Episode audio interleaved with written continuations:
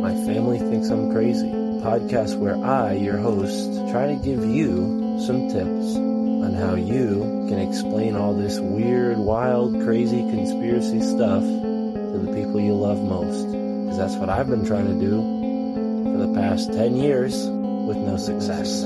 I've been telling everybody that our government is shady,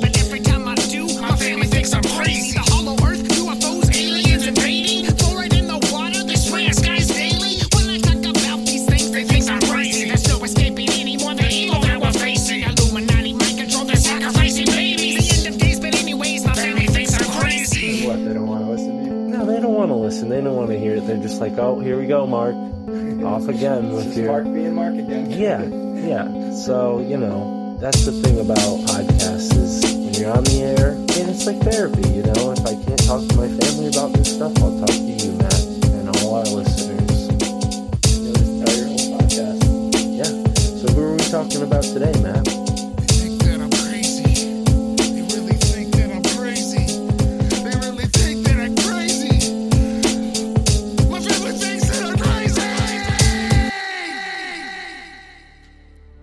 Almost 200 years, a small outfit of elite, well connected young adults are selected 15 at a time to hold the reins of global power. Guns, oil, drugs, and secrecy have made this enclave infamous, deadly, and uncomfortably powerful. From Taft to the Bushes, presidents, generals, CEOs, and bankers have one thing in common their knighthood in the Order of Skull and Bones. And possibly no man has written more about this group than today's guest, Kris Millegan, publisher and founder of TrineDay. He's an author, longtime researcher who joins me, Mystic Mark, here on the My Family Thinks I'm Crazy podcast to discuss Skull and Bones. Thank you for tuning in and enjoy this episode with Kris Millegan.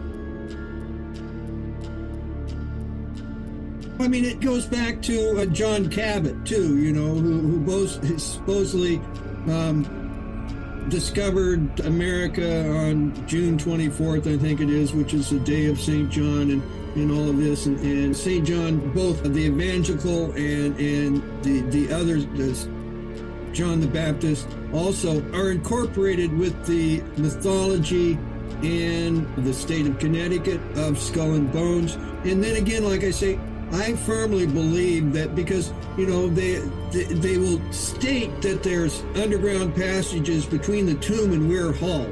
Another thing about Skull and Bones that I found by looking at them is that they don't just take all the evil people, okay? Because they want people that are going to be helpful, and, and you know, and they know because you've you've been on the campus for three years, okay?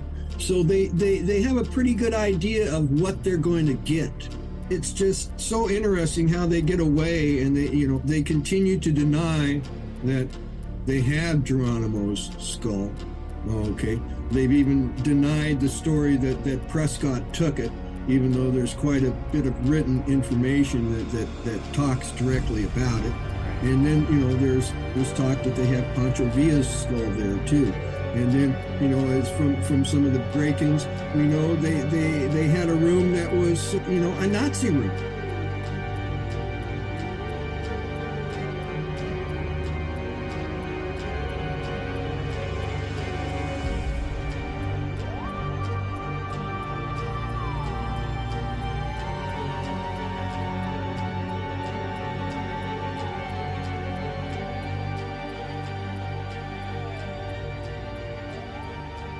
I remember from the first time we talked, you mentioned your father being a big influence on you. And I should ask you, did he tell you explicitly about Skull and Bones, or was it your own research that brought this group to your attention? No, he, just mentioned secret societies. I was, it was the day before my 20th birthday. Okay, so I was 19. And he took me in this room with this professor from Vanderbilt and started talking to me. And, you know, I mean, he said the Vietnam War is about drugs, there's these secret societies. And then he says, and communism's all a sham. These same secret societies are behind it. It's all a big game. And, you know, as soon as he said that, the second part, you know, he really lost me. I mean, I, I it didn't make any sense. I mean, I'd been stuffed under the desk because the, the Ruskies were going to bomb us and stuff. So it just it, it didn't compute. And then they went into they they started telling me all about my dad's intelligence career, which had never been mentioned. And so that was, you know, information, uh, you know, and I was I was getting overloaded with information. And then they started talking about the Vietnam War, and they tell me that they are playing out a lose scenario in Vietnam, which again completely blows my mind. It just doesn't compute. And and then they start talking about propaganda and sway pieces, and it became very apparent that I had no idea what they were talking about. You know, so you know at this point in time, I was I had started a record store. I was putting on Grateful Dead dances. I was having a good time. So I just kind of said, "Okay." My daddy told me some stuff, and you know, it just it was like I say, it was information overload. You know, so it had to cogitate in my in my head for a little while, and and find one day I was reading a, a girly magazine. I think it was Gallery and there was a story in there about the Kennedy assassination. And they, you know, they were saying, well, you know, some people say it's the mob, some people say it's CIA. And then there was like a little throwaway line, and, and some people talk about the involvement of secret societies. And that really brought back the conversation that I had with my dad. And and I started thinking, well, gosh, what what what was all this stuff that my dad told me? And so I had already uh, in college and well before I had started to do a independent study about magic and mysticism. And then I says, well, I'm going to, you know, look into this. And I, I went to every bookstore I could find. And I, I talked to a friend of mine and told him, oh, some of the stuff that my little bitty research had done by then and, and what my daddy said. He looked at me and told me I was a conspiracy theorist. So I went and and uh, this is what's the this was like in the early 70s. And so I said, you know, what's a conspiracy theorist? And then I started to to get books. I, I like books. And so I, I went and found books, and I could find books, you know, about the drug, because mostly I was looking at the drugs and the, Vietnam War, and then I was looking at intelligence. And the hardest thing for me to find was stuff about secret societies.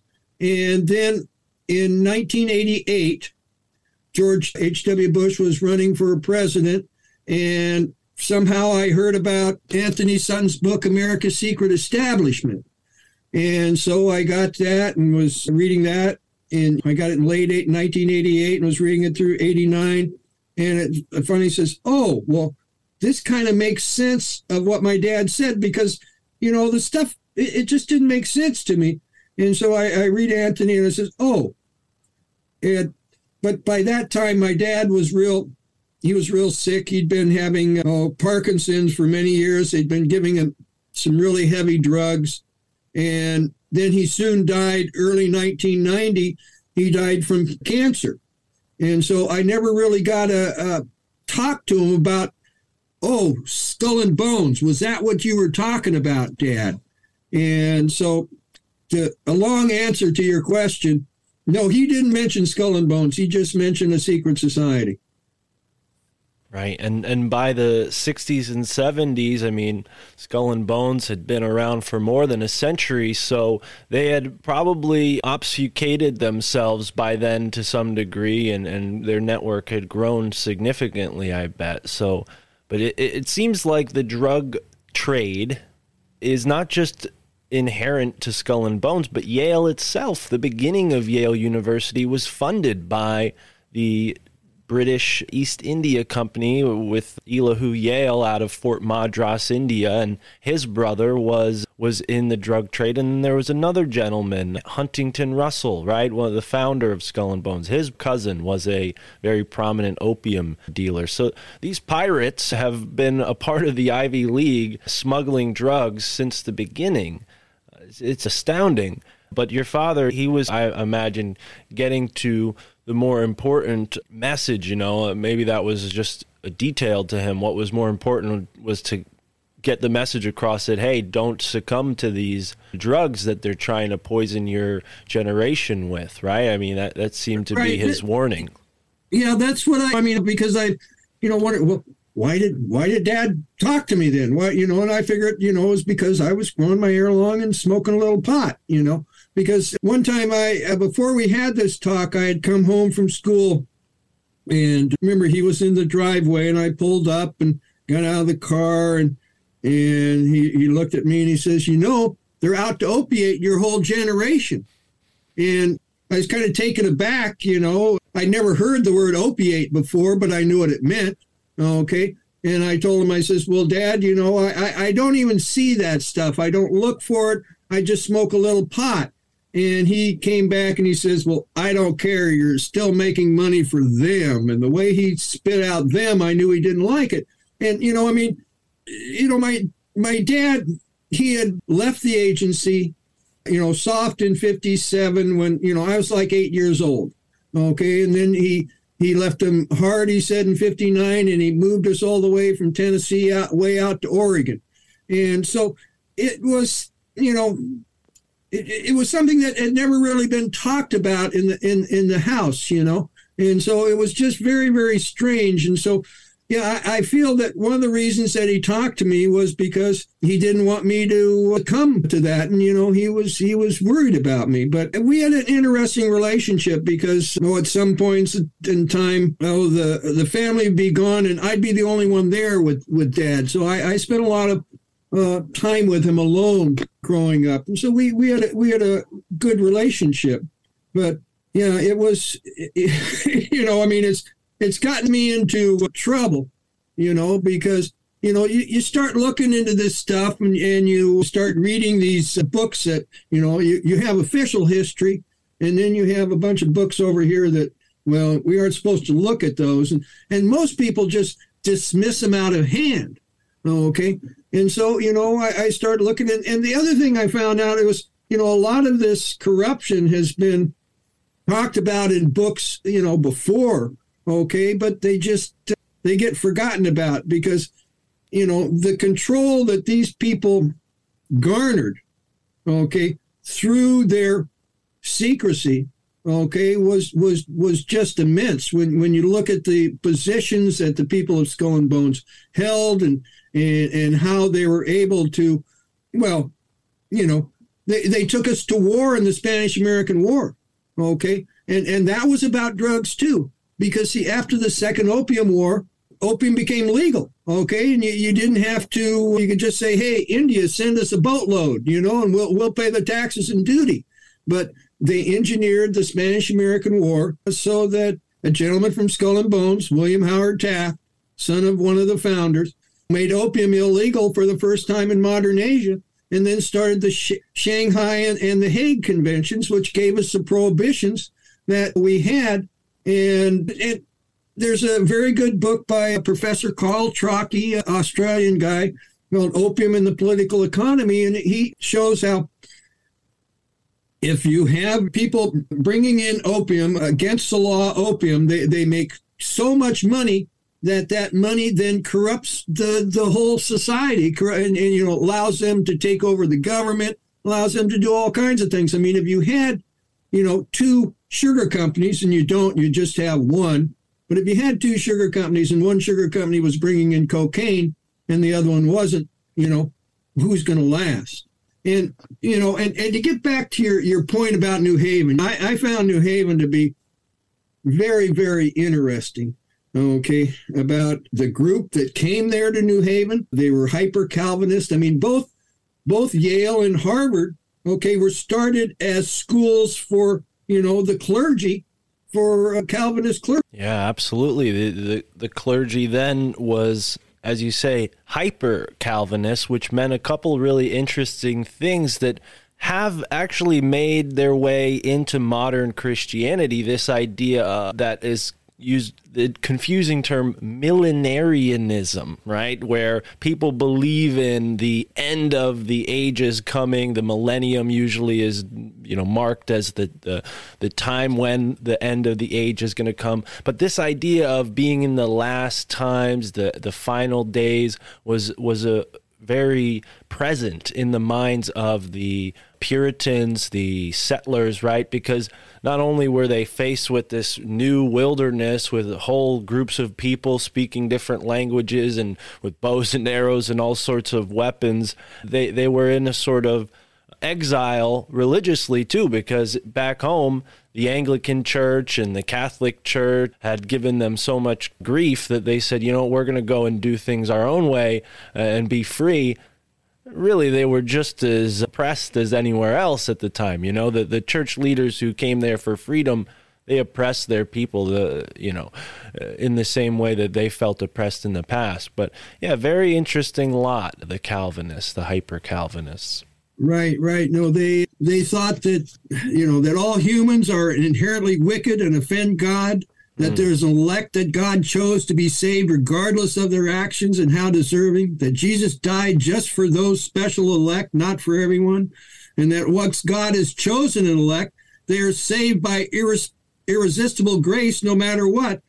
And those elect or saints cannot fall from grace once saved you know and and one reason they, they came there is because you know they thought that you know the world was going to end and they were going to be in the new world and they were going to be one of the 144,000 you know who who were saved and, and and all of that. And then it's part of my posit okay that this hyper calvinism and then you had the enlightenment come in in the early 1800s okay and you take this hyper calvinism and then this you know the, the enlightenment brought in western magic ritual magic and stuff which is very dualistic and and stuff. And and you know one thing that the hyper calvinists also believed was was a thing called reprobation okay which which means that uh, god purposely for foreordains damnation okay so that there's basically hell's angels Right, right. People who are ordained to sin in order to like provoke God's will, they can go out and do evil things because they've been, you know, chosen by God to do these devilish deeds. Right. And then you've got, you know, the Baba, you know, we're, we're poor little sheep that have been led astray. Mm. Ba, ba, ba. You know, so so they have this, Right. It- Elitism. yeah, which is which is I'm I'm concerned is it's nuts. Okay. And you know, it, it's one thing, you know, Anthony, you know, when he first started looking into it, he started writing about it and, and George H. W. Bush wrote a letter, says, I I don't know anything about any sordid secret societies. I'm not, you know, and and you know, it's very funny that I mean 1968 was George H.W. Bush, and he was in Skull and Bones. And that was the last year that the annual at, at Yale, you know, they used to list all the secret societies and the members who got tapped. And that's the last year that there was an official announcement of who's been in it. And you have a, a thing in secret societies where, you know, they, they call it going dark. Okay. Because, you know, at some points in time, who got tapped was, you know, put in the New York Times and, and stuff like that. And uh, so, you know, it was very interesting. You know, I, I went to Yale and was just amazed at all the architecture there and the and the and the big buildings and, and whatnot. And you know, and I love the library there. I mean, they've got books just on the shelf that are just amazing. And you know, you get way back into the stacks and they got more amazing stuff. And then went to the rare manuscript part and said, okay, I want stuff from Skull and Bones. And he give me a little piddling stuff. And then you ask for the Russell Trust Association and you get you get more stuff.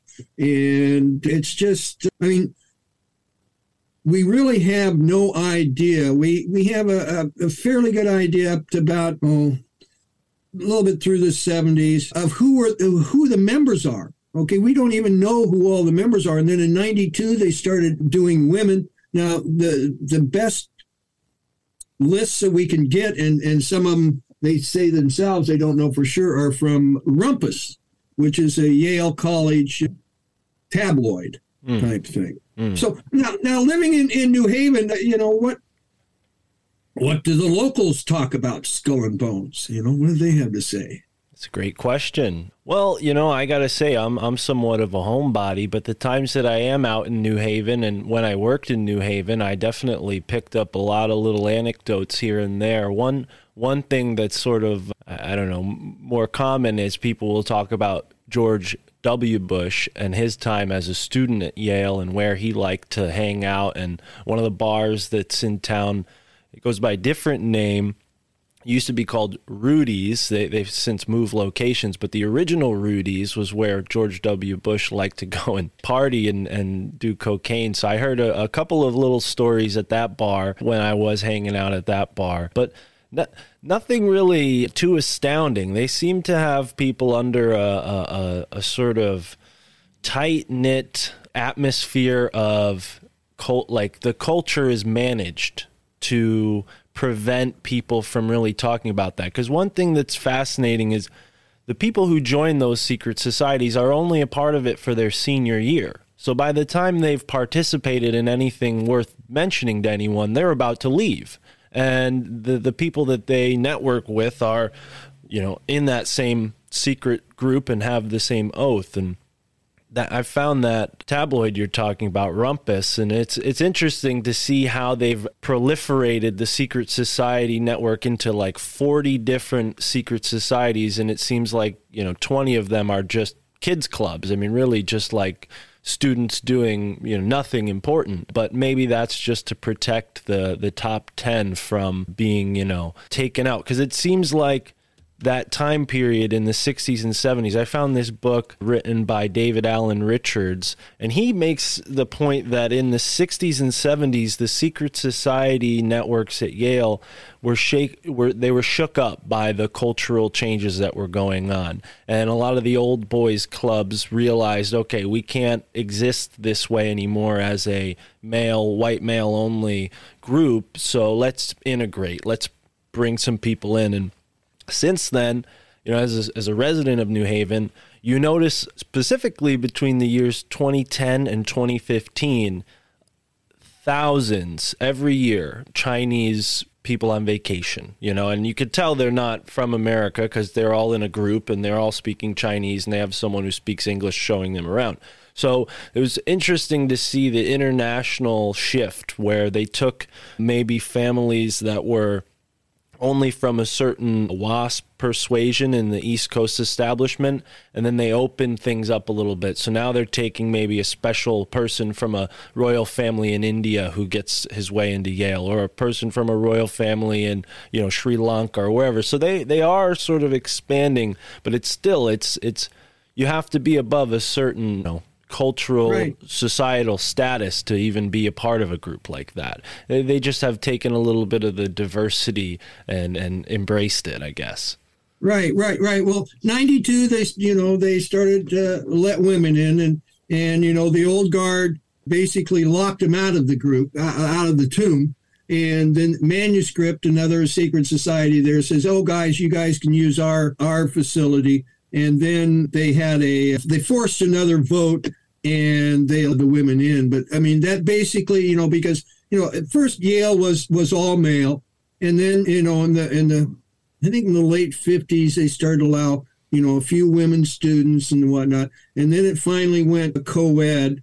And then you had the problem because uh, these guys at Skull and Bones, their girlfriends would say, Hey, come on, sneak me in there, sneak me in there. And, and a bunch of that happened and, and they re- reported about it.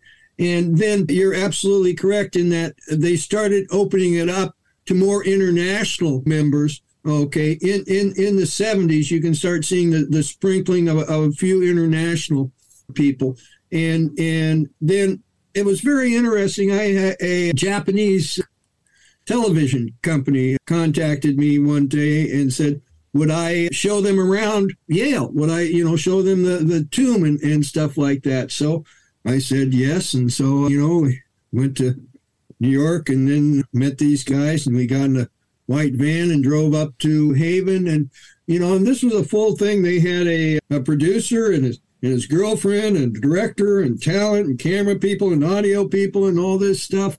And, you know, we went there and we happened to get a, uh, was, there was snow on the ground, if I remember right. And we, we happened to get a parking space for this van just right across from the, from the tomb.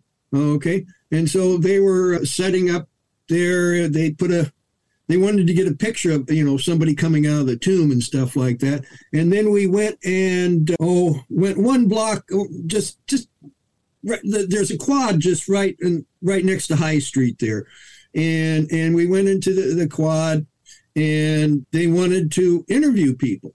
And so they stopped a bunch of people and would ask them if they knew where the tomb was. And we were like, you know, less than half a block away from it. And all of them claimed they didn't know where it was. Okay.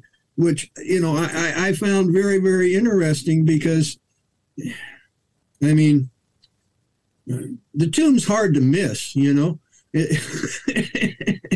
and, and and and they they they didn't they you know and so so it was it showed to me that they obviously still had enough hold over the campus that people you know were going to lie about about it and you know and then when you look at like book and snake okay and and and you know you have skull and bones s and b and book and snake b and s okay i mean and there's a real you know do any study about magic, there's a thing about, you know, reversal things and, and all this type of stuff.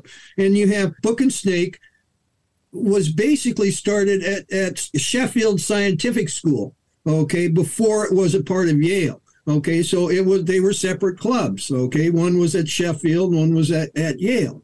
Okay, and then but if you look at the pictures of the you know the book and snake people there around standing around a skull too, and I, I mean, their clubhouse is just, you know, it's at the other end of High Street there, but, you know, it's this big white marble two story building with, you know, no windows and a big black door surrounded by fences with, with intertwined snakes, you know, right across from the 16 acre boneyard, you know. And uh, not to mention the, the it's not just any boneyard. It's the oldest cemetery of its kind in America. It was the first planned cemetery, and uh, yeah, that that is one of the most fascinating parts of all this for me. I, I haven't told you yet. I give tours now, free tours for anyone that listens to me on podcasts and lives in the area. I just did one yesterday with a gentleman who's on a, a sort of road trip, and I walked him down High Street, right, and I always point out Harkness Tower and how it was funded by Rockefeller Standard Oil and how it, you know, memorializes these different figures from what Yale considers classical history. And then we take them past the tomb. And one thing I want to ask you about, you know, on the note of them lying and, and hiding things about the tomb and it being kind of hidden, you know, it's on that one way street. If you don't go down that one way street, you might never pass it. You know, it's not exactly on a main road. And the art museum, there's the street art museum, and then there's the newer art museum. And there's a sort of walkway that connects the two. And, and this is perfectly, you know, positioned to block you from seeing the tomb. And I wonder if you looked into the buildings of those museums, because I found that the old dormitories where the skull and bones guys used to sleep was located on that same block where the new art museum is built. So they own that whole oh yeah area and and possibly decide made the decision to create the art museum in that way to hide the tomb from anyone on that main street there.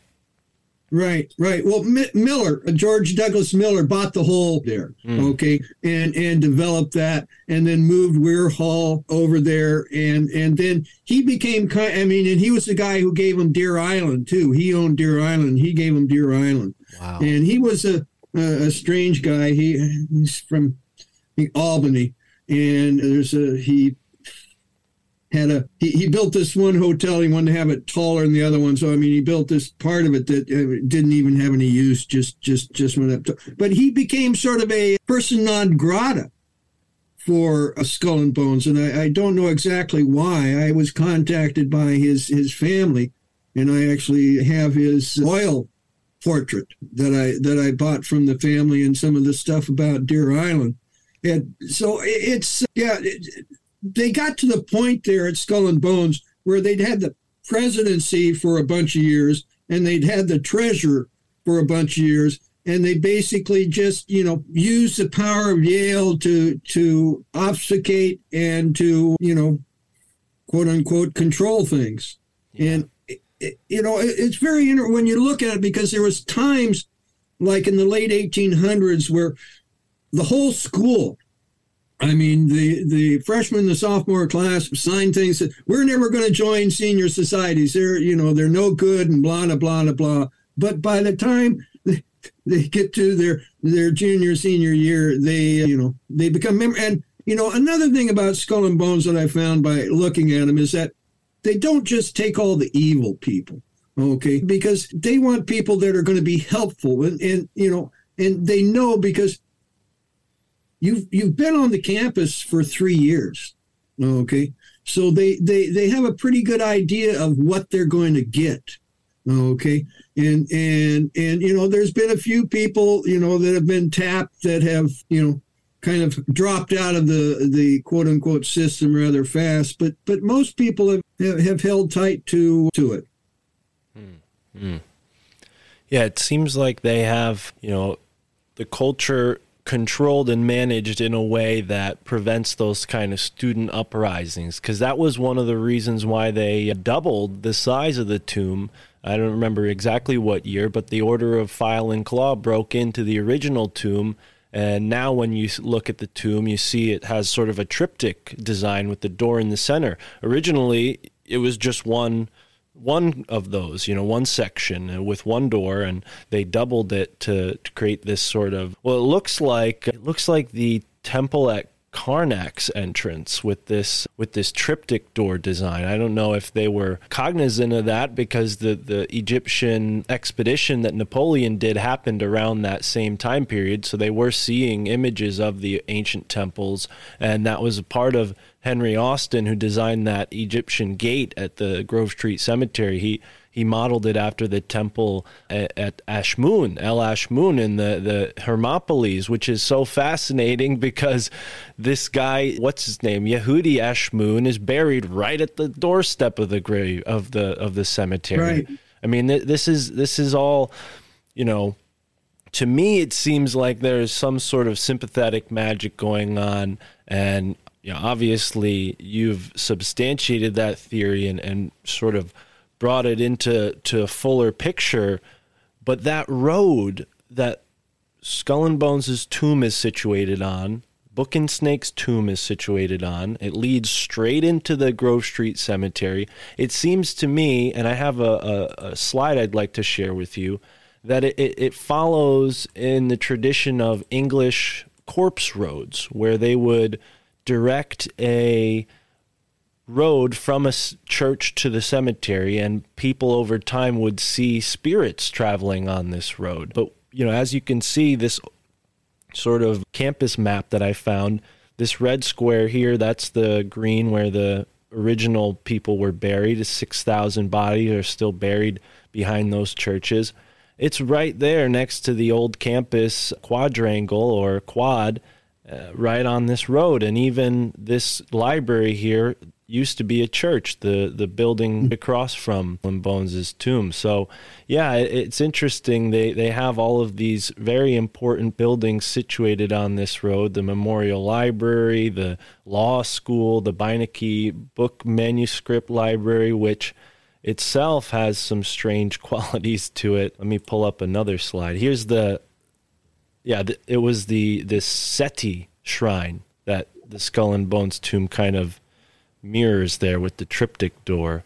But the Beinecke Rare Book and Manuscript Library, it kind of reminds me of, well, this type of ancient stone structure that we have in New England here, where you have one big boulder on top of three or four smaller boulders. You see that with this design of the building, where you have this massive square of granite held up by these small little pillars here on either side. But yeah, a lot of fascinating things in this Beinecke. Here's the here's a better image down at the bottom there of of how the the building looks like it's sort of balanced on four different beams there.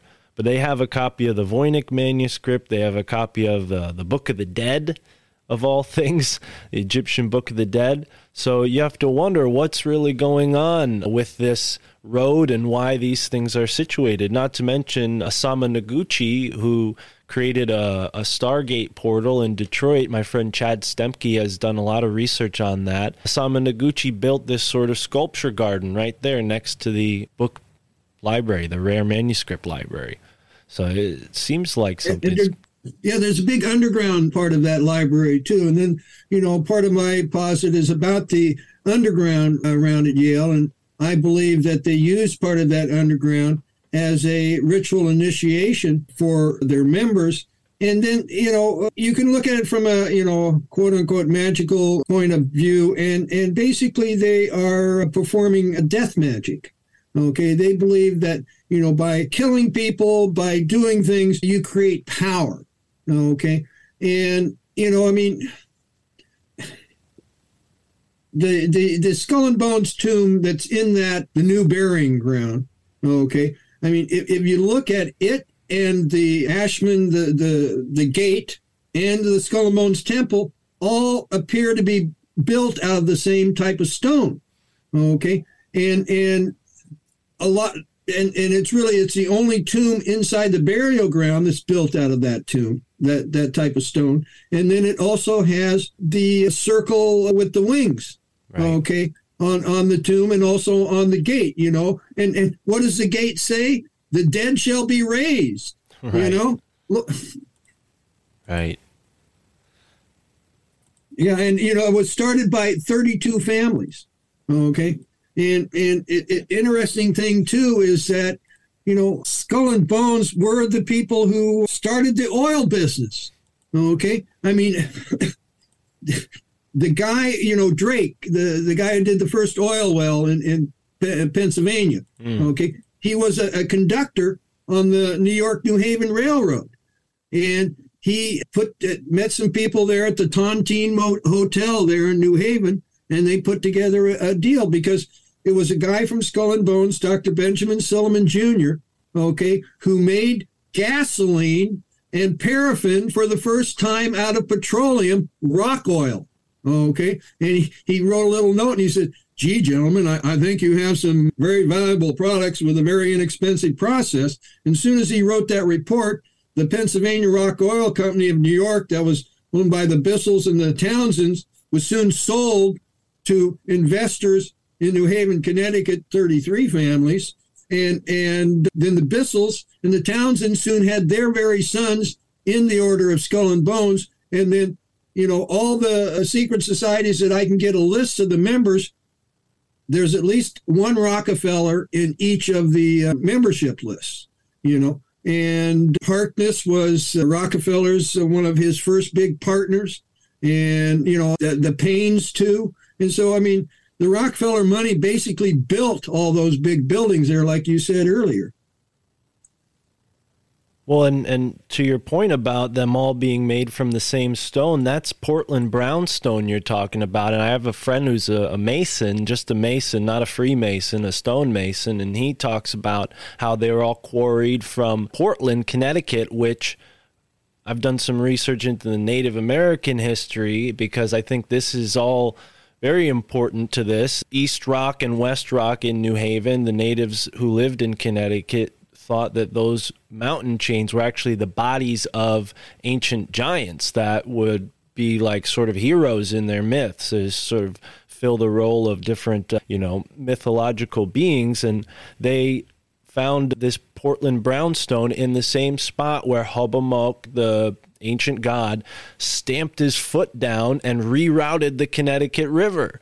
And you know, if you think about it, that the Connecticut River would have initially its course would have went straight into New Haven, which is why New Haven has such a deep harbor. I mean, this is all sort of on a long time scale. I'm not saying this happened like right before the settlers got there, but yeah, it's interesting to look into the geology and find out that Connecticut, the Connecticut River, has all of this lore of giants around it, and the, so the stone that they're using is literally, you know, the byproduct of a giant. In another case, in in Guilford, there is a quarry there where some of the white pink granite has gone to be a part of the base of the Statue of Liberty, the Washington Monument, and other very important buildings in you know the national complex. And that stone is also said to be granite from the body of a giant. I mean give that what you will but you're talking about death magic and mithra the mithra cult. They believe in you know mithra this man who was born from a stone giant so it, it does have this sort of weird esoteric parallel you know you start to see these Yeah. things add up over and over again Right, right. Well, you know, the these hyper Calvinists who who came to New Haven, who settled in New Haven, they didn't have a charter, okay, mm-hmm. from the king. Okay, they they went there and and supposedly bought the land from the Indians, but the Indians didn't think that they, you know, really had owned it to be able to sell. Okay, and that you know caused problems later on. And they, you know, they came as a religious colony. They had a, a prophet and a judge, and your your your seven pillars of the community, and all of that. And you know, they were sitting around waiting for the world to end, but it didn't. So that caused them some problems. Right. And and what is this about St. John because you know his tomb in the Grove Street Cemetery seems to be made from that same material and also has that uh, that winged disc on it, right? It's the only grave sepulcher in the whole cemetery with that same design. And when I looked into this gentleman, I mean, I was able to find a will that he left behind. It proves that he was a very wealthy man, but I wasn't able to find much about who he actually was. A friend, uh, Michael A. Hoffman, actually sent me some info that he dug up about him after I posed this question to him. But yeah, it, it, it seems like he was somebody who was involved esoterically in the community, especially with a name like St. John. You know, maybe he fills in a sort of metaphysical role being buried there next to the Sheffields. Well, you know, I mean, it goes back to uh, John Cabot too. You know, who who both supposedly um, discovered America on June twenty fourth, I think it is, which is the day of Saint John, and and all of this, and, and you know, Saint John, both the evangelical and and the the others, the John the Baptist, also are incorporated with the mythology and you know of, of the state of connecticut of skull and bones. And then again like i say i firmly believe that because you know they they, will state that there's underground passages between the tomb and weir hall. Okay they'll they'll they'll state that. And but i think that there's the ability through you know the steam tunnels okay to have you know you give your initiate you know maybe you give him some some drugs maybe not you know but then you have a ceremony and he goes into the dark and then he becomes reborn you know and he, you know he could come out of that st john's tomb you know because i mean it's very you know it, so that's what i've seen there. It's a it's a ritual it, it, it's it's a initiation type of ritual and that secret societies have used for a long time Yeah, yeah. you, you you you're in the dark you you you have to stumble maybe through some passages and whatnot and then some words are said and you come out into the light and you know you're you're reborn so Yeah.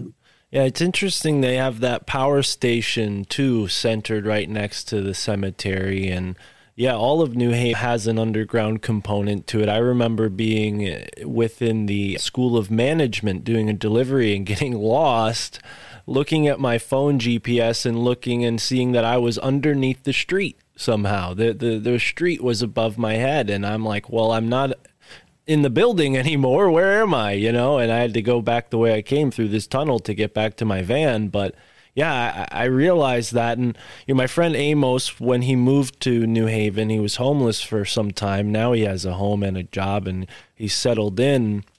You know, every day at noon he would go to High Street in front of the tomb, and he would scream Geronimo's name from the top of his lungs to the bottom of his gut you know and this what he told me was a son prayer a warrior's prayer for his ancestor who had been wronged you know and uh, be that as it may you know amos told me a lot of powerful things. He also told me some things that i haven't been able to corroborate and maybe telling you this might ring some bells. He said that people get kidnapped uh, using these grates that open you know like drop doors. So homeless people might be walking and fall into one of those tunnels and then be used for some purpose. He also said that the underground tunnels lead to the building that I don't know exactly which company resides in it, but it's the building with the sort of pyramidal rooftop where it has three pyramids, sort of looking like almost like the pyramid complex at Teotihuacan, that sort of one big one in the center and two smaller ones next to it, right? It's either there or at Giza, I'm thinking of. But he said that a heart is taken into that building, that upper level, dissected into parts, and then the, the bonesmen take a piece of the heart and eat it uh, while the sun's rising every year. You know, the graduating class or whatever on 322 of all days. this is maybe one of the darker things I've heard about Skull and Bones, but you know, you asked about rumors and anecdotes. That's that's one I've heard. Well, that's you know, it, it's hard to imagine that people would do that, you know.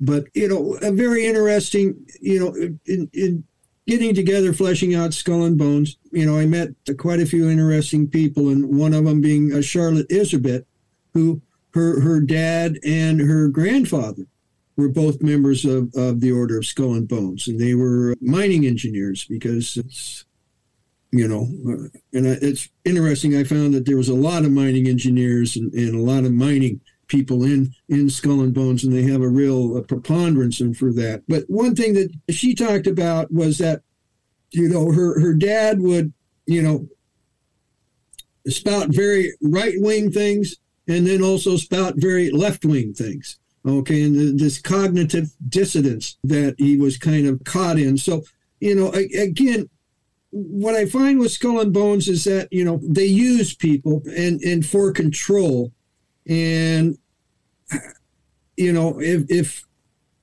if you could take 15 people and calculate them and get them to uh, eat a, a human heart, what what other nefarious things could you do? But you know I I don't know. I've never heard that you know uh, if that I've never heard that story before, but Yeah, not it's interesting. Yeah, not something I share with many people because it is dark and, and again, unsubstantiated, just something my friend Amos, who who I do trust with a lot of the things he's told me. But one thing that he, he, he has said is there's a connection possibly to Benjamin Franklin and and Bones. And and when I looked into, you know, obviously Skull and Bones came about much later than than Benjamin Franklin, right? I mean, not that much later, but I don't think he was alive when Skull and Bones was formed. But he did have an honorary degree from Yale and was friends with Ezra Stiles, who was president, the seventh president of Yale University. And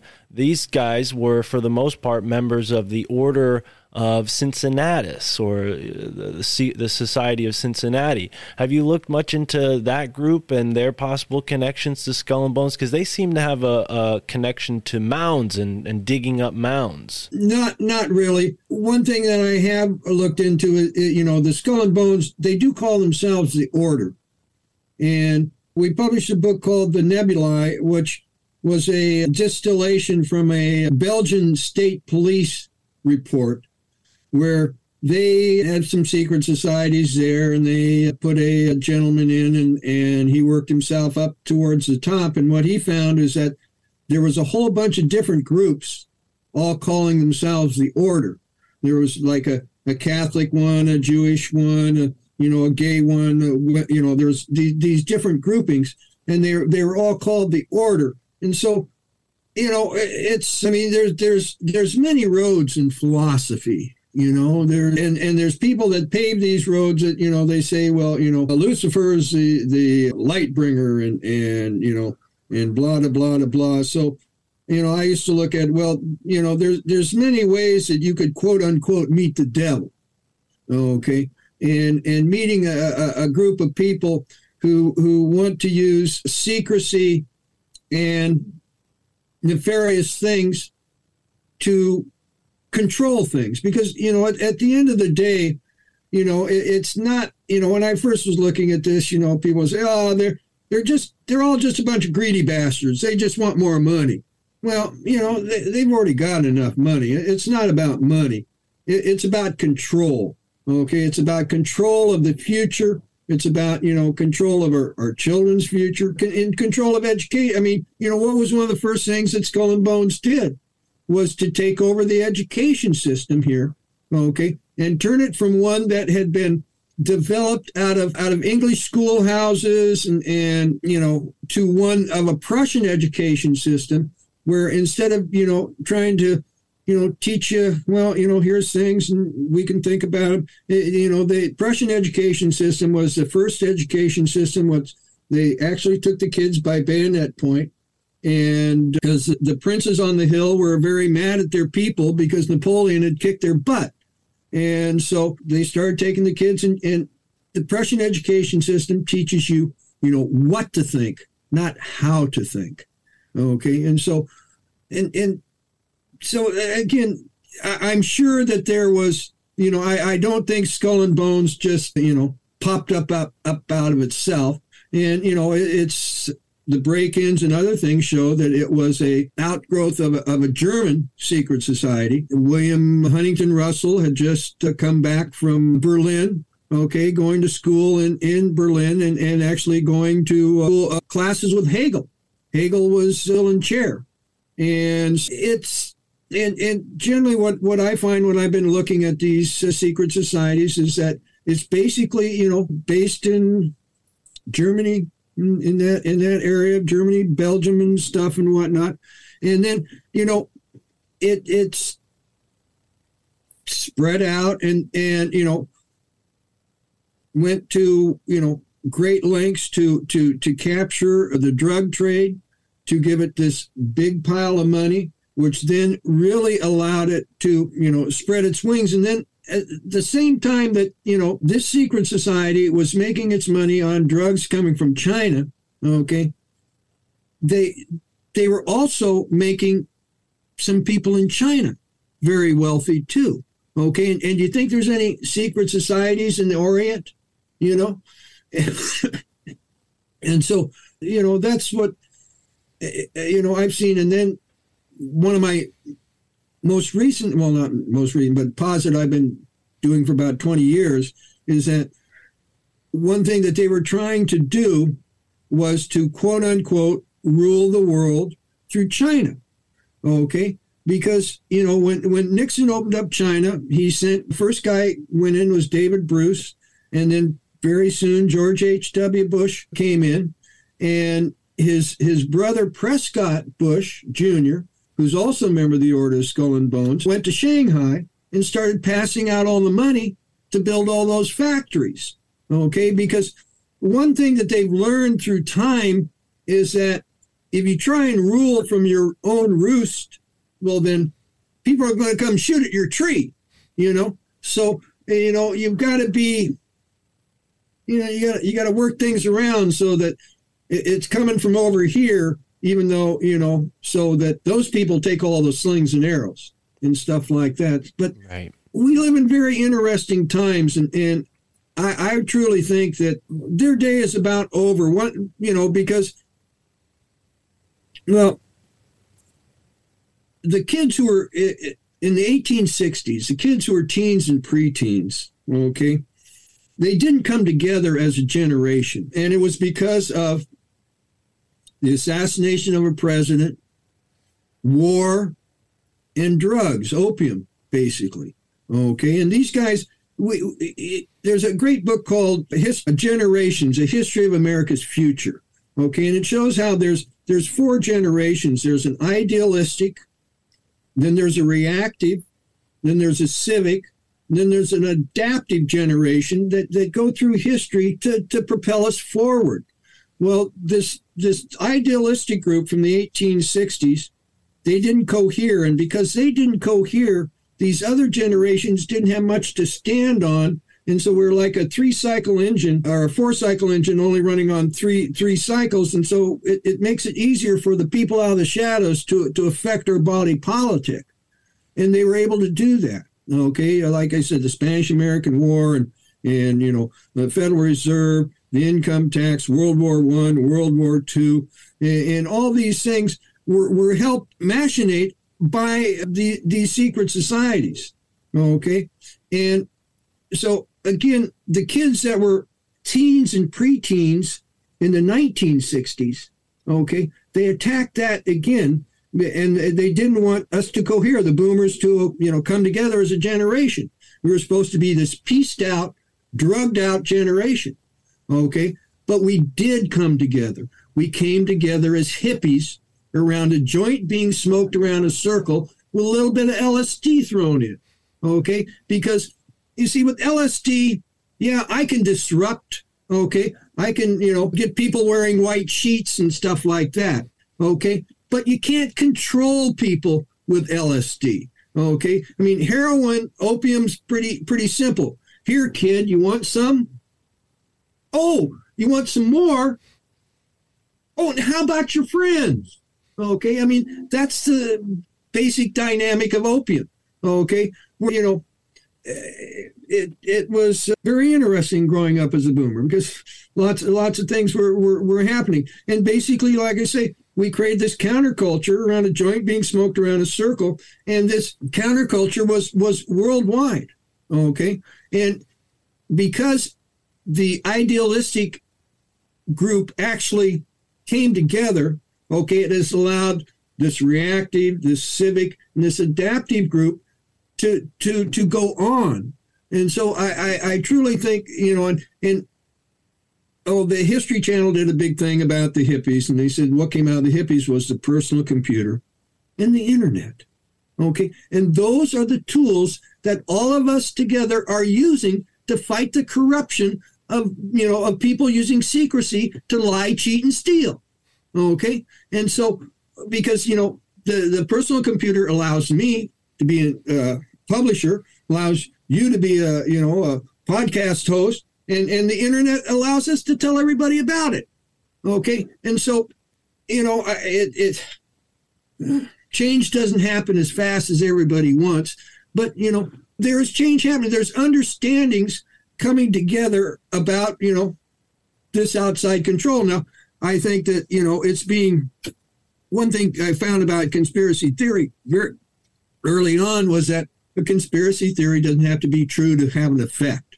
Okay. So, you know, they they use a lot of conspiracy theory out there just to get people to fight each other, you know. And another thing is is that, you know, I I found early on that, you know, people wanted, you know, me to just well just call these guys all evil. Okay? Because, you know, then you've got this, you know, good versus evil type thing and, you know, of course, you know, everybody doesn't want to be evil. They want to be the good guys, right? And blah, blah, blah, blah. But it's this, you know, this dichotomy that, that just gets, you know, people fighting each other. And, and, you know, it's like with the, with the COVID thing. I mean, most people, Uh, myself included, don't know enough science to really understand all this stuff. Okay.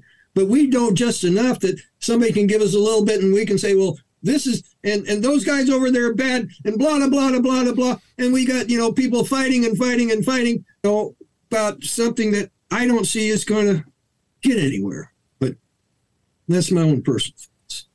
No, you're making a great point, Kris, and I think this is something we've talked about many times on this show because it's important, it's relative, and I'm seeing some some theories being pushed around these days that actually inspired me to, to take a closer look at history and, and see what the real story is. And of course, we have, we're always going to have the mainstream and we're going to have the alternative.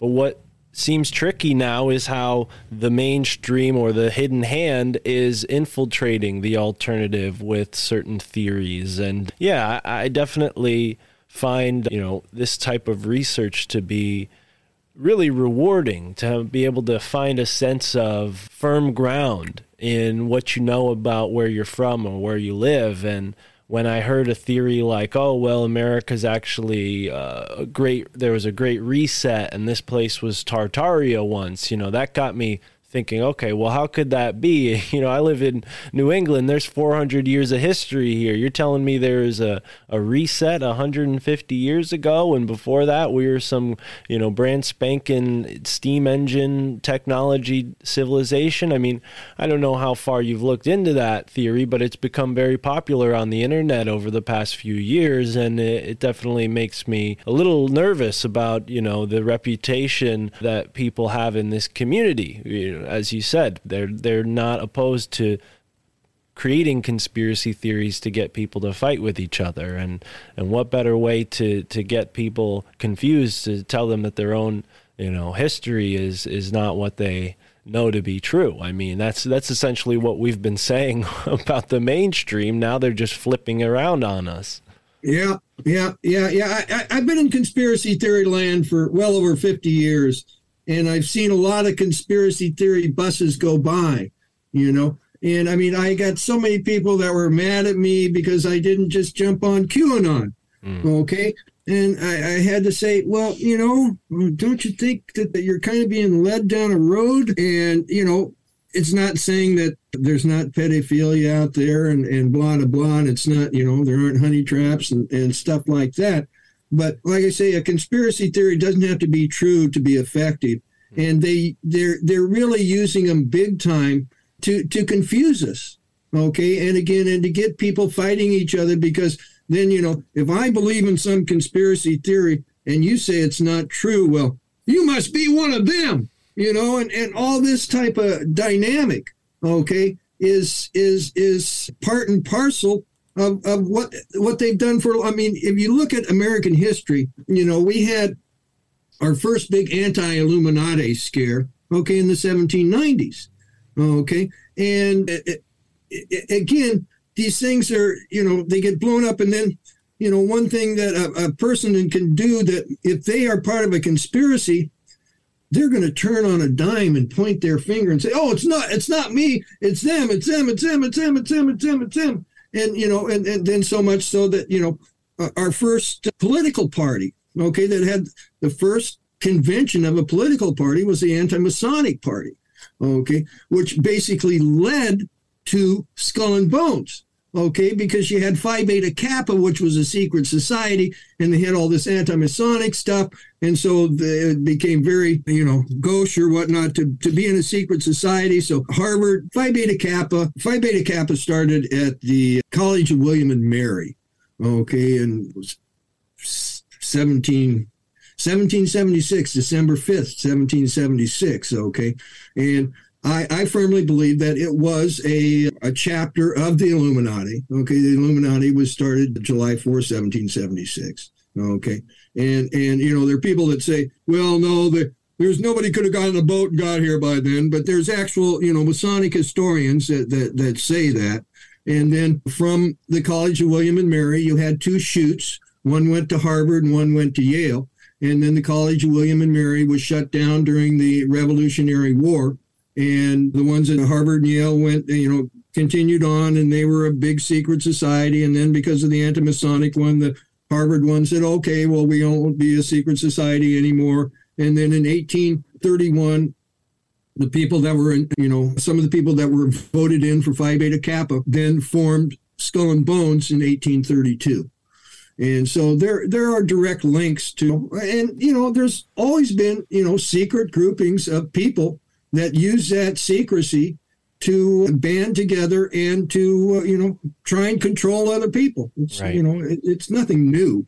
Right, right, and as you said just at the beginning of the what you just said, in 1790, somebody raised the conspiracy flag. Oh, I think it was a proof of conspiracy, John Robinson or something like that. But Well, there was Jedediah Morris was the guy in in the United States. right, and And that's. That's what I was about to say because he's buried in the Grove Street Cemetery of all places, and I thought that was really curious. I don't know how long he spent in New Haven, but maybe he was aware of that faction of Phi Beta Kappa that was present at Yale. Uh, you, Trinday's published a book called The Perfectibilists, right? And I'm sure that gets in, in detail, like the, the real history of the Illuminati, because people would be surprised to find out that there was a historical Illuminati and it didn't end with Adam Weishaupt. And there are even guys like, well, the founder of the OTO who were trying to revive the Illuminati. And obviously, Crowley came along one day and got his hands into that whole mess. And yeah, and people remember it for him rather than Theodore Reuss, the guy who created it. But yeah, it's it's certainly a lot realer than than people have been led to believe. And I think our our Ivy League schools, which are all sort of born out of Harvard and Yale, are possibly to to thank for that cleansing of history, right? They've whitewashed that trail out of history so that it's a lot harder to track down. Right. Well, where did Weishaupt go once uh, the Illuminati was declared illegal in Bavaria? America, I bet. No, no, he, he went to Saxe Gotha. okay. He, he went to Saxe Gotha and he was at Saxe Gotha until he I can't remember the day he died. And but but after after he died, five princes went out from Saxe Gotha. Okay. One of them married Queen Victoria. Okay, another one went up to the Nordic companies. I think another one went to Spain, one went to Greece, and I can't remember where the other one went. But so, you know, there's been a, you know, why are the royals at the Bilderberg meetings? You know, what what hmm. what do they have to do with with all of that stuff? So, so they're part and parcel of a lot of this quote unquote secret world where you know they use these connections and, and whatnot. And there's something else I can't remember, but I'm sure it'll come back through. Mm-hmm. Yeah, it's it's really fascinating all of these connections and and just walking around New Haven, you know, you, you get a sense that they were not just deciding on these architectural styles out of whim. There was a clear, you know, concerted effort to sort of embody certain cultures. You- mentioned how you get a sense of being in France when you're in New Haven because of the architecture. And a lot of this esoterically goes back to France. We've talked about the underground and, you know, what's what's under Paris, the catacombs, right? And this whole group of, well, French Freemasons, they, they were certainly a part of American history. They they were, you know, I guess Thomas Jefferson was a French Freemason, right? So they're they're and Thomas Jefferson was was a part of that Phi Beta Kappa. At least he, I think he helped organize it, right?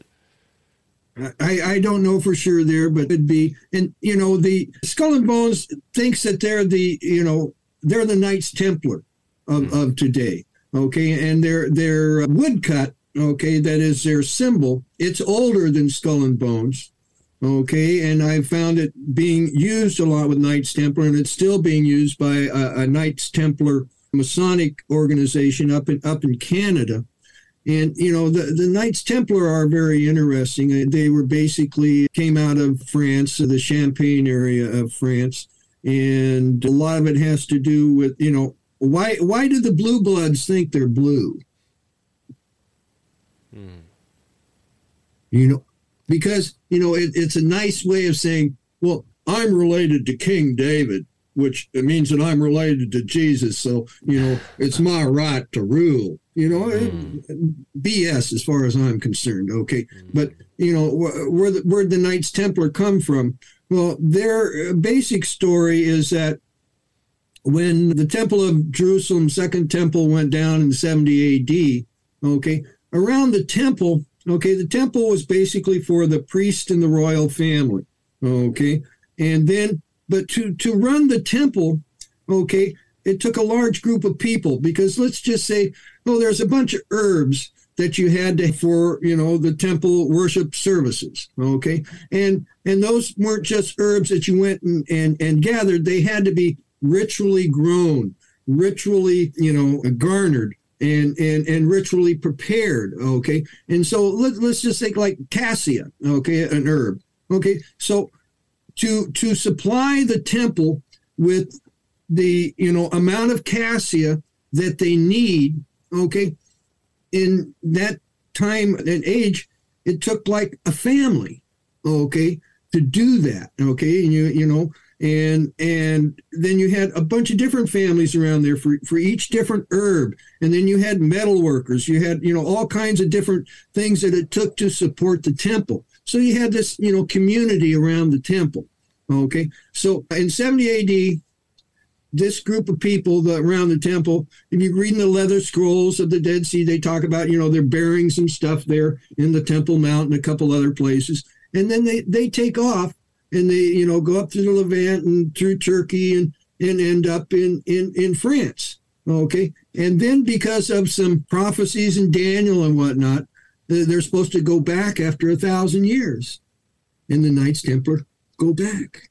Okay, and and there is talk about you know where they they set in the you know the stables on the top of the Temple Mount, and then they went down through some caverns and pulled back some stuff and and and brought it back, and and you know again, I, I think it's a I mean if if you look a lot at the you know, the formation of the Bible and blah blah blah blah there was there was a lot of shenanigans going on where you know the priests basically took over control okay, and, and said, okay, you guys got to live this way. And, and be sure and give us your money too. Give us your tithes, okay. And then the other thing that I, I, have seen, you know, in, in looking at history, is you have a group of I call them priests and pirates, okay, because you know a, a priest, you know, in different society, you know, figured out, well, gosh, if I can make some smoke come out of that hole over there, these people will bring me food uh, you know, they'll even bring me their daughters and young sons, whatever, you know. And, and then you have, you know, so that developed into a method of controlling people for their benefits, okay? And then you have pirates, okay? Basically, if you're a uh, sea bearing culture, okay, and you pull up on some landlubbers, there's a good chance that your your knowledge is going to be much stronger than these landlubbers, okay? So again, you then use your knowledge to control these people for your benefit. Okay. So you have, you know, these priests and pirates, okay, that are basically using knowledge, okay, that to, you know, control people for their benefit. Yeah, yeah, it's time after time you see that and even in New England the whole culture of seafaring was you know, very strewn with pirates, and uh, you know they called them privateers, but they were really just pirates working for some government, you know. And I even think that Skull and Bones probably was connected to that through the drug smuggling, right? I mean, the the pirates essentially became these corporations by sea, you know, the Dutch East India Company, the British East India Company, and through their knowledge of what opium could do, yeah, and alcohol too. You know, they would use even pigs. I've heard were used as a sort of warfare against native people. You know, you, you unleash pigs onto a certain territory where pigs have never magically been before, and they just wreak havoc. You know, destroying agriculture and you know bringing all sorts of parasites. So yeah, it, it's definitely a part of history that we we get a, story tale myth version of you know we're told pirates were just these sort of treasure hunters and treasure barriers but it's much deeper than that you know. These guys were uh, you know raping and pillaging just as much as the vikings were.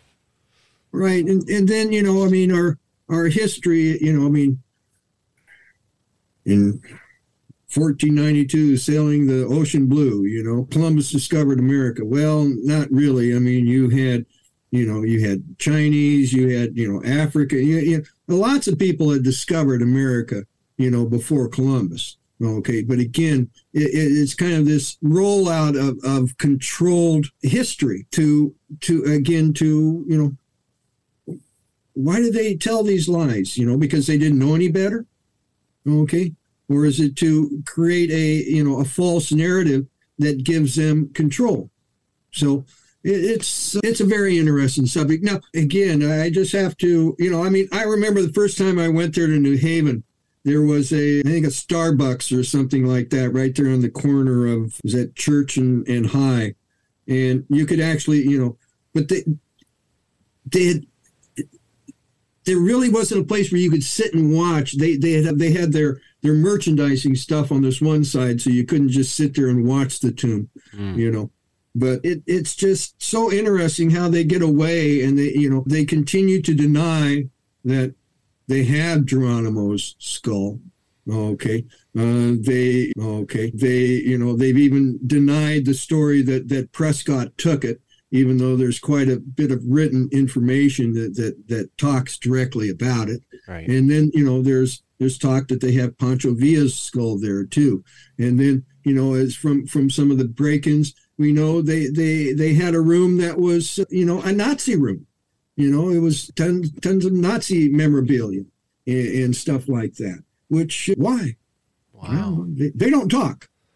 Yeah, yeah, absolutely. And when you go through fleshing out Skull and Bones, I mean, you've you've laid out pretty clearly the connections financially between the Nazi Party and Skull and Bones members. You know, and uh, yeah, I've heard Martin Van Buren's skull and even Oliver Cromwell's skull are in the tomb. So yeah, the list goes on and on. And when I was looking through some newspaper archives.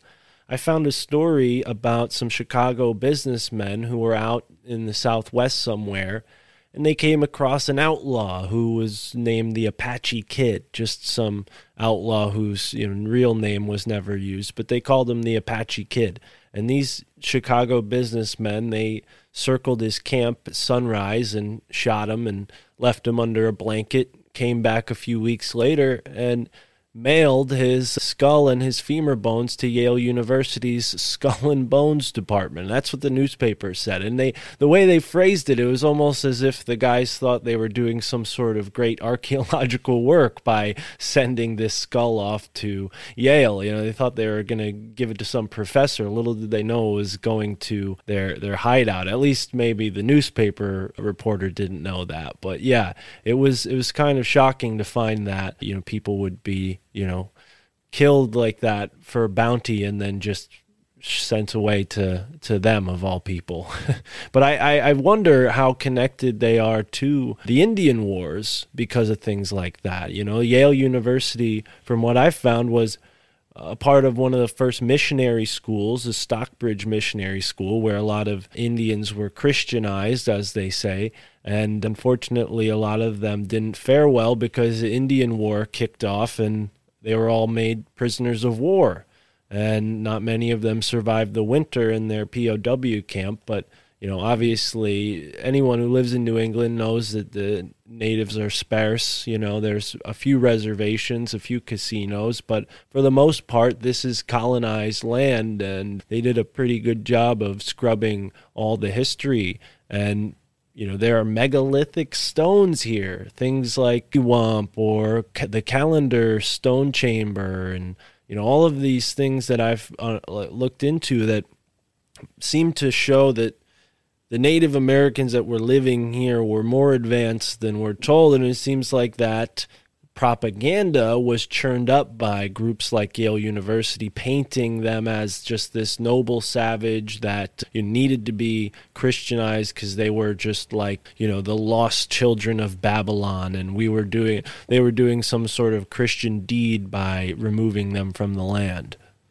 Yeah, yeah. Well, you know, they had the belief, and, and actually, there's a Supreme Court decision that was based upon a uh, papal bull okay, that basically said that, you know, if they ain't Christian, you can do what you want with them. You can kill them. You can do whatever. I mean, and there was even in in in Europe, in, in some of the Germanic tribes, they would purposely not Christianize them so that they could kill them.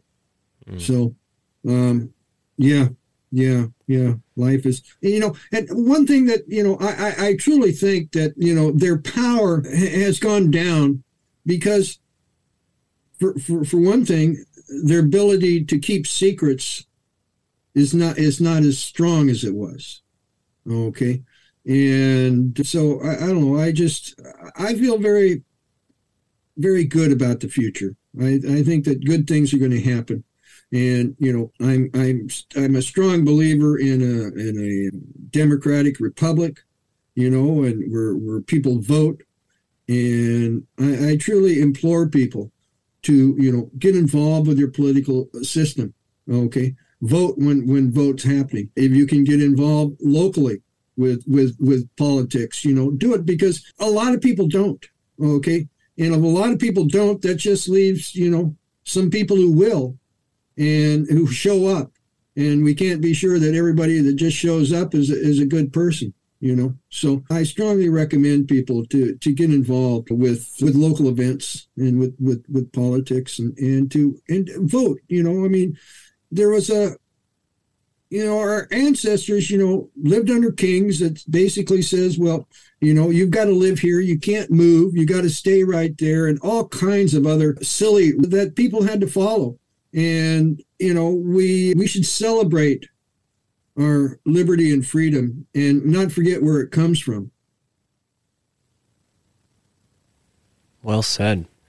Yeah, absolutely. And even more so in a place like New Haven, where, you know, five blocks away from Yale, you have some of the most impoverished communities in America, you know, places where crime is at an all time high and has been for several decades. So, yeah, I I hope what we're doing and what you've done inspires people locally in my area to really question Yale. I mean, it's hard to with 42 billion dollars, you know, they they are quite a juggernaut and and have quite a uh, influence over the local government, but still it's it's it's about time somebody you know really does something about this. I think the students, you know, with the, all their social justice, you know, if they were only aware of what institution they're getting their education from, they might really be shocked at how hypocritical they are, calling out everyone but their own uh, their own you know sort of domains. So yeah, I think there there's some changes that need to come, and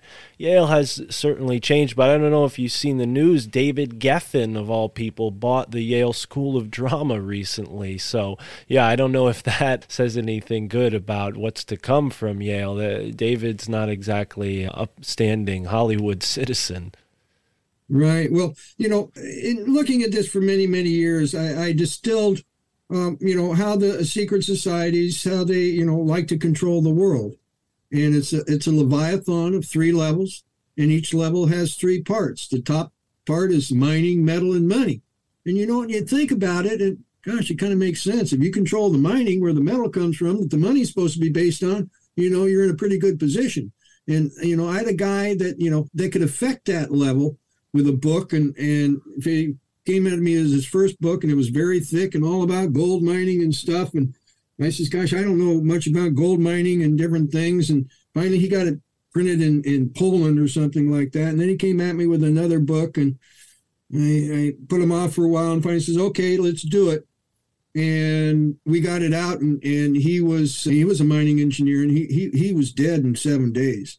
You know, he got hit and run by a hit and run lorry in, in London, and this wasn't an unsubstantial guy. His lawyer was was Bill Pepper, and it was very shocking. And then and then the the, the mid level is is is drugs, guns, and oil.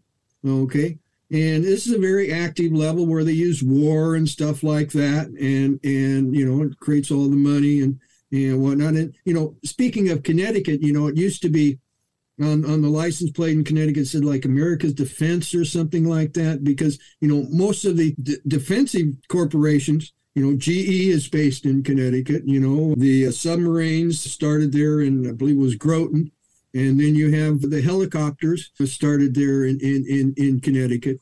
And you know and and actually you know your picture there where you have going right up High Street there and you go through the you continue that straight line and and you end up with the uh, factory that built all the Browning automatic rifles Right. for World War II. Okay, again, you go back to the to, to the death magic. You you create this this this death from this death. You get you get you get power. Okay, and and then I, I already talked about oil, and, and then oil also includes the, the pharmaceuticals. And then where this meets the road is, is media, because you know they they've got to control the media. You know, they've tried to put me out of business so many times it's not funny. And then you have music slash movies because they've got to control the culture, okay, or it'll bite them, okay. And then you have quote unquote magic, okay, the ability to hoodwink us, to make us think something else is going on, and then their preponderance on using mass trauma rituals to keep us in line. The Kennedy assassination at its core is a mass trauma ritual. 9 11 at its core is a mass trauma ritual. Okay. So, it, you know, they've done nefarious things and it shouldn't be allowed. Yeah. That's a that's a statement I agree with for sure. Yeah, it's it's definitely shocking to to think about it, you know, the way that they wrapped things up, but I, I think the hoodwinking is is a big a bigger part of it than uh, maybe people realize, and and possibly one of the byproducts of listening to something like this or finding a book published by TrineDay is that you're able to re, you know resist that hoodwinking in the future or, or be maybe immune to it because you've seen better you know you you know better now so yeah I, I again we all owe you a great gra- a great debt of gratitude for for the work you've done, Kris. Seriously, and all the amazing books you've helped uh, make it to print through TrineDay. Wrapping up here, what do you think is on the horizon for 2023 here? I mean, you, you have a show, TrineDay. You're talking to a lot of different authors, you and Bruce there. Any thoughts on what's to come? I mean, people are thinking we're heading towards World War III, but they've been, you know, saying this for a while. So I don't know. What do you think? Right. Well, again, I, I'm just I, am very hopeful for the future. I, I really see, you know, things have changed. Okay, quite a bit there, and there's there's much more un- understanding out there of what we're dealing with. So that's one reason why you know they keep floating all these conspiracy theories, so that you know people grab one thing and then you know just you know f- fight each other on on all these different things. And so I, I, you know, I've got some very, very good books coming out. We, we just, you know, released Whitney Webb's uh, One Nation Under Blackmail a very good deep dive into the honey traps and, and you know the things that these people are using to control and, and what they're looking to do. Basically be able to control people by hacking into their uh, smartphone because you know you hack into somebody's smartphone you probably have a pretty good idea what that person thinks and what he likes to do and blah blah blah blah and then i've got another book coming out about biowarfare. And and the story on biowarfare is very unknown okay? Because it's not supposed to be happening but it, it goes into a very deep dive and, shows um you know more what's going on than than what what people think. I've got another book coming out called follow the money about about china and it's very very interesting. And i've got you know and then I, I'm, I'm doing some books by by some native american folks and i've got one called sacred buffalo calf woman because I, I truly think that you know there is salvation in this world and I think that you know we just you know we need to face our our our, our perfidy, and I think we can beat it. You know, I like I say, I mean, it's basically we've had people that have been using secrecy to lie, cheat, and steal. Okay, and then to use that secrecy to try and control us. Well, you know, we're busting through that secrecy. We're talking about it. People are having discussions, not just you and me, but there's, I mean, how many podcasts are there out there? There's tons of podcasts. There's tons of people looking, looking at different things. Okay. And, you know, one thing I find is, you know, I mean, I'm very lucky. Okay. My daddy told me some stuff I didn't understand. Okay. Many, many years ago. And I had the, I had the good ability. I mean, it, it, years and years of, of, of, thinking about it and reading books and looking into it and, and, and, different things. Now people are, you know, they're confronted with this stuff and, you know, they have to, you know, they have a much smaller amount of time to, to go through and, and, and digest this and say, well, what does it mean? You know, because I mean, you can't just, you know, you just don't understand it right away. It takes a while to, to understand the perfidy. It takes a while to, okay, well, okay, so what what does that mean? And then and then you know you think, and I found that you know people that had kids were more going to the next step. Okay, so what do we do about it? Okay, and so then you know so you have a bunch of different steps here, and, and the other thing I find is that you know you get newbies into quote unquote conspiracy theory land, and you know if they become convinced that well this one thing that I thought was just a you know BS conspiracy theory is actually true, then that must mean that all these other things that they've been saying are true. Well, it, that you know, that's not how it is. Okay, but but that's that's the dynamic that that you know just people take. I mean, I myself, you know, because it, it just, you know, it, it, it takes time to understand, you know, the the the nuances of of the conspiracy, and so it it it, it takes time to understand. But I really see that that that's happening. Okay, with the what you had. Uh, uh, Generation X, okay, and then you had the what the millennials and then generation I don't know, but you had these three generations, okay. We're we're finally getting into Generation Alpha, okay, which is the next series of, of idealist group, okay, and you know we have some very radical people in the in these younger generations, okay. I mean they're very strident about what they want, okay, because if they hadn't have been so strident, okay. Um, Mr. Trump probably would have won. Okay. But, you know, and, and, I mean, look at that last election. I mean, you know, you had inflation up to here. You had, you know, all the oil companies, the, the price of gas and blah, blah, blah, you know, making it the very worst scenario, you know, for, you know, Biden in, in, the, in that election. Okay. But still, people showed up and we didn't go down that other road. Okay. And I think we're going forward. And so, I mean, that's that's that's all we can do is you know is try and go forward, move you know move humanity better, move you know move it so that you know people get taken care of. There's you know there's there's there's no reason for you know all the disparity. Well, there is a reason for the disparity because you know you've got people you know the the the, the economic system, the basic way that it you know it's been it's been these people have led it down that road but I, I truly think that you know the basic ideals of america we've got you know a republic on paper and i truly think that if we get enough good people in dc we'll get a better thing another way how they've controlled it is you know there's only 535 people in dc right you know and there's been 535 people there for quite a while, even though the population has just ballooned. Okay. And we have that many people there because, well, that's the size of the building. Well, that's kind of silly. And and if you look at the, you know, the, you know, they call them oh, the first 10 amendments, there was actually 12. Okay. And, and some of them didn't get adopted. And one of those 12 was that there should be one representative for every 30,000 people. Okay. And, you know, just think how our governance would be because, first off, there'd be like 1,200 people or more in DC. Okay. So you, you couldn't blackmail and control all those different people.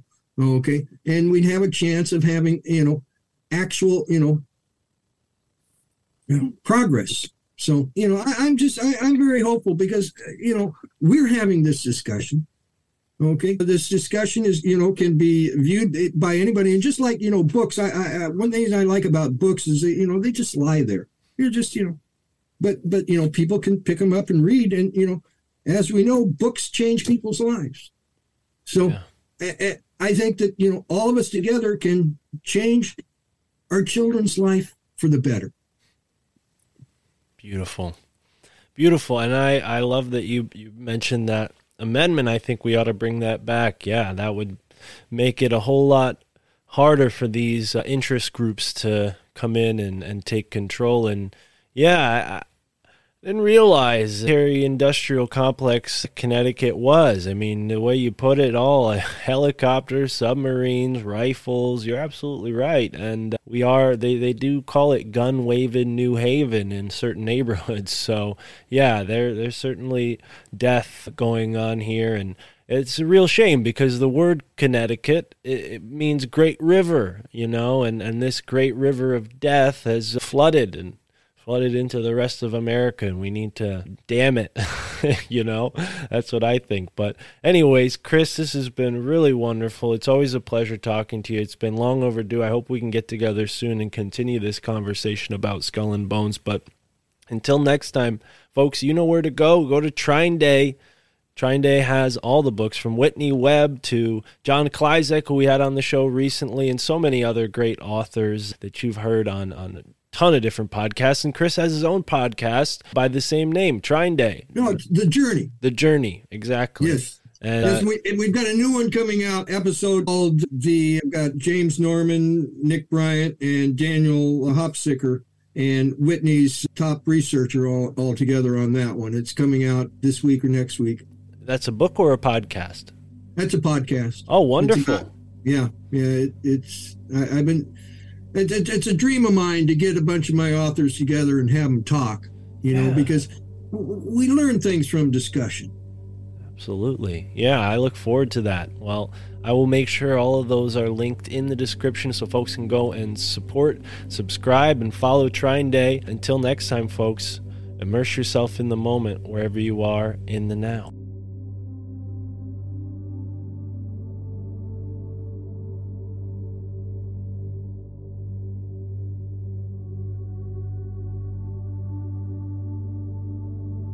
Podcast series I've started dealing specifically with our topic today, Skull and Bones, and how they fit into the esoteric history of America, specifically New Haven, Connecticut.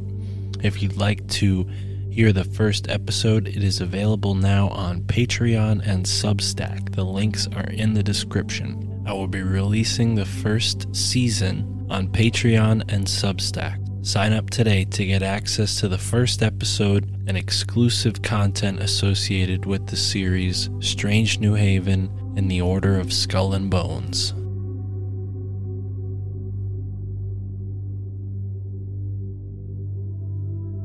All right, and that is our episode with returning guest Kris Millegan. He joined me uh, way back when, one of the original uh, guests on the show. I think it was episode 18. And yeah, wow, that that is something that I it's like a through line for this podcast because uh well, I live so close to this whole weirdness that it's just I've brushed up against it just being a curious person, you know. I'm not trying to put a stop to it. I think most people uh, are already kind of aware of it, but uh, if people could know the length and width of it and maybe understand how deep this really goes, maybe uh well, I don't know, maybe maybe people's families wouldn't think they're so crazy. I don't I don't really have a silver lining. It would be nice for Geronimo's skull to be returned, but I don't, you know, I don't have any hopes of uh, defeating a 42 billion dollar university. I mean, that's just crazy. So, but you know, if if this kind of information can spread a little bit and people will be uh, aware of it, maybe that'll inspire a new generation of young people to uh, say nay when they're tapped in these Ivy League schools. But I think as long as these Ivy League schools exist, uh, there's going to be a certain social hierarchy in society, and uh, yeah, it's it's really well, it's shitty, you know. I mean, I don't know where my audience stands, but I'm just above the poverty line with this podcast, kind of going out on a limb trying to do this thing full time, mostly because I'm stubborn enough to believe that I should get paid for this type of uh, lifestyle of you know thinking and spreading ideas and uh, writing about them and producing a podcast that helps lift people up. I mean, there are others who have done it before me, others who do it better, even. Uh, but I'm happy to be a part of this sort of alternative world that we're in here with these podcasts and all the amazing people that support us here on the My Family Thinks I'm Crazy podcast. Shout out to all the folks who have recently signed up on the Patreon and on the Substack. Uh, Rokfin, of course, we've been getting a couple tips on Rokfin. Shout out to everybody who's been tipping on Rokfin. We appreciate that. You can support the show there. You can also support the show on Ko-Fi. I've been selling some of my artwork. I, I make my own wire wraps with crystals and copper, and they're really neat and unique and uh, very personal way to support the show because I don't make cookie cutter jewelry, so uh, you'll never, you know, see anyone else out there with anything like what I've got. So go and check it out. If you like the show, you might like my jewelry as well. I've been making it for a while. I stopped making it for a while and I started making it again once I found this beautiful community of amazing people that I podcast with and all the great people who tune in to the show and communicate with me variously through Telegram, Instagram, the Grams, Twitter sometimes. Um, but I do prefer people support and then get in touch with me because we have a very special Telegram community for people who are on the Patreon, Substack, or Rokfin. So if you're over there, just send me a message, let me know, and I will send you the link to the private Telegram group, or just join the normal Telegram and get in touch with me there. You can send me an email. My email is available on the website, myfamilythinksimcrazy.com. Go and check it out. And that's about it for today's episode. Kris Millegan, of course, can be found at trineday.com. The link is in the description. And as I've been talking about over the series of a bunch of episodes and interviews that I've done, I am producing a podcast documentary series about New Haven, and it is available today, uh, Wednesday, March 22nd, on Patreon. The first episode is available. It will be available tonight. You have to sign up on Patreon or Substack to tune in, and it will be um, the first, I think, eight episodes, seven or eight episodes, will be only available at first on Patreon and Substack. So if you want to hear uh, what I've come up with, this research, what it's amounted to, uh, it'll be a fun audio journey similar to well, I don't want to say what it's going to be similar to because it really won't be similar to anything, but I'll say it, it's it's inspired by shows like Pennyroyal, right, where they deal with the same sort of subjects that we do here on this show, but in a in a narrative kind of way. That's my goal is to sort of see how I do with that, and uh, you know, accomplishing this will uh, mean that implicitly I'll need your support. So sign up on the Patreon, the Substack, to check that new Skull and Bones series out.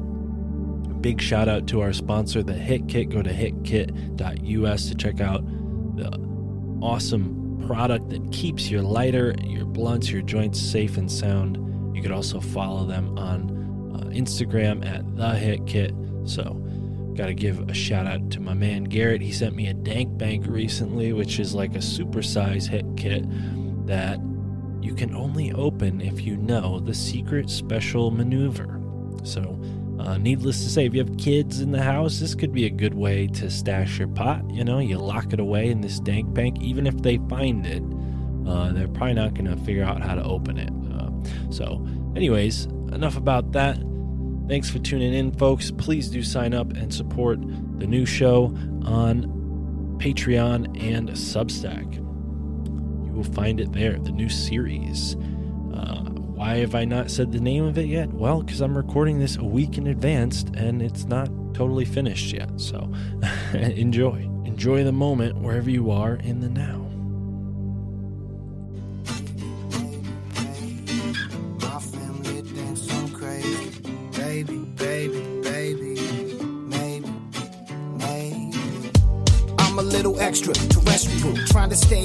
In a cesspool of professionals. But I confess too much off of the tongue. All my aunties and my uncles shield the ears of the young. I be saying shit and they don't know where it's coming from. In like a hundred years, we went Zarbon before guns. Check the facts, check the Fed, check the stars. Stanley Meyer was murked for a water fuel cell car. They each their own, you can stick with your own ways. But eat the rich and drink the motherfucking Kool-Aid. And I can see the red on your lip stain. White skin, blue collar, pure American made. Fuck it. You can keep your blood soaked heritage and run the soul off the moon landed narrative. Yeah, my girl thinks that I'm embarrassing. My folks think I'm nuts, but never question the parenting. Stuck in bed, so my boss thinks I'm lazy. Connecting dots, but it's all kinda hazy. I'm on the internet, feeling like I'm Dick Tracy. My pack thinks I'm un-American and shady.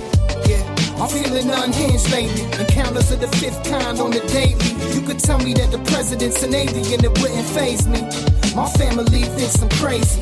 Baby, baby, baby. My family thinks baby, baby. Baby.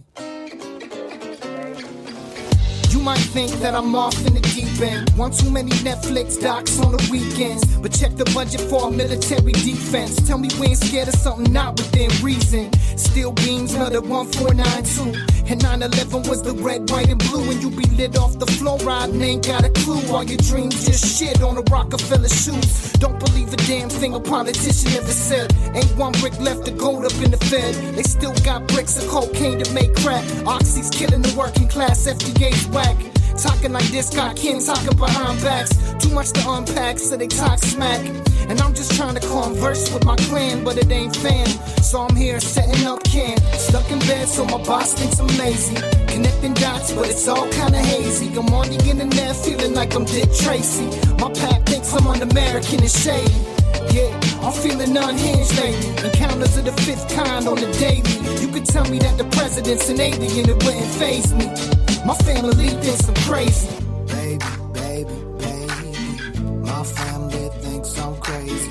Maybe, maybe, maybe. Just maybe. Stuck in bed, so my boss thinks I'm lazy. And, Connecting dots, but it's all kinda hazy. I'm on the internet, feeling like I'm Dick Tracy. My pap thinks I'm un-American and shady. I'm feeling unhinged lately. Encounters of the fifth kind on the daily. You could tell me that the president's an alien, it wouldn't phase me.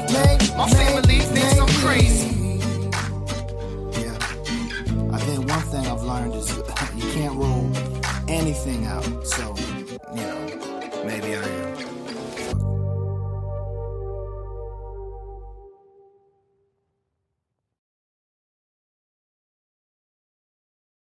BetMGM has an unreal deal for sports fans in Virginia. Turn $5 into $150 instantly when you place your first wager at BetMGM. Simply download the BetMGM app and sign up using code Champion150. Then, place a $5 wager on any sport. You'll receive $150 in bonus bets, regardless of your wager's outcome. And if you think the fun stops there, the King of Sportsbooks has plenty of surprises in store. Check out daily promotions, same game parlays, live bets, and so much more. Download the app in Virginia today and get $150 in bonus bets instantly from your first wager. Only at BetMGM. BetMGM and GameSense remind you to play responsibly. See BetMGM.com for terms. 21 plus only, Virginia only. New customer offer. Subject to eligibility requirements. Rewards are non withdrawable bonus bets that expire in seven days. Please gamble responsibly. Gambling problem? Call 1 800 Gambler. Promotional offer not available in Washington, D.C.